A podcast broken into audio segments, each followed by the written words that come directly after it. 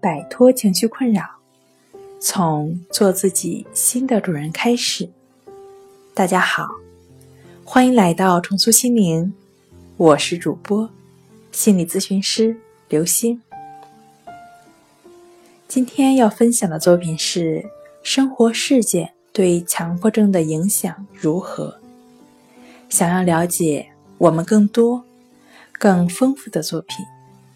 可以关注我们的微信公众账号“重塑心灵心理康复中心”。通常，强迫症病友是责任感很强的人。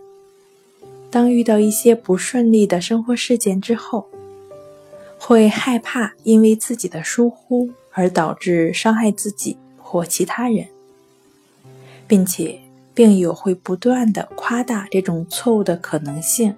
及伤害的严重性，甚至产生灾难性后果的预计。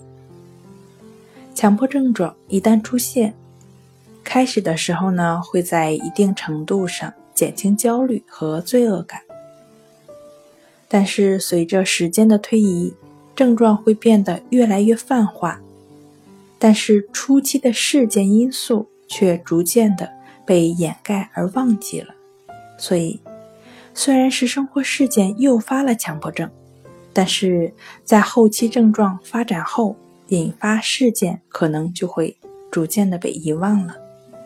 那强迫症患者呢，完全的陷入到焦虑的情绪不能自拔，试图以反复检查、反复清洗等等的强迫动作来减少焦虑情绪，但。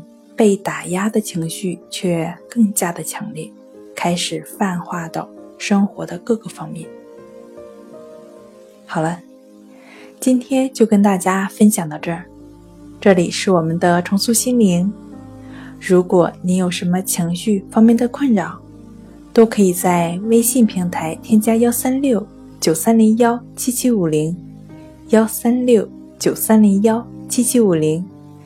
即可与专业的咨询师对话，你的情绪我来解决。